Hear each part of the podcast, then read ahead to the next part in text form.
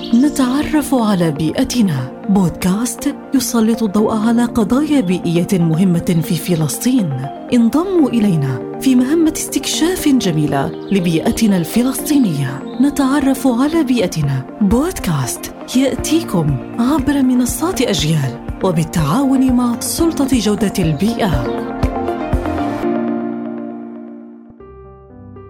الاقتصاد الدائري ونهج صفر نفايات في الاقتصاد الدائري يتم تصنيع الأشياء واستهلاكها بطريقة تقلل من استخدامنا لموارد العالم وتقلل من النفايات وتقلل من انبعاثات الكربون كما يتم الاحتفاظ بالمنتجات قيد الاستخدام لأطول فترة ممكنة من خلال الإصلاح وإعادة التدوير وإعادة التصميم بحيث يمكن استخدامها مرارا وتكرارا ما يساعد على تطبيق نهج صفر نفايات. وعليه يعرف الاقتصاد الدائري بأنه الاقتصاد الذي يسعى إلى الحفاظ على قيمة المنتجات والمواد والموارد لأطول فترة ممكنة. وبالتالي يساعد في فصل النمو في التصنيع والإنتاج والاستهلاك عن استخدام الموارد الطبيعية ويعد بمنافع اقتصادية واجتماعية وبيئية.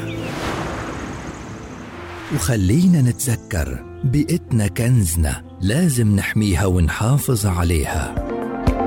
نتعرف على بيئتنا. بودكاست يسلط الضوء على قضايا بيئية مهمة في فلسطين. انضموا إلينا في مهمة استكشاف جميلة لبيئتنا الفلسطينية. نتعرف على بيئتنا. بودكاست يأتيكم عبر منصات أجيال وبالتعاون مع سلطة جودة البيئة.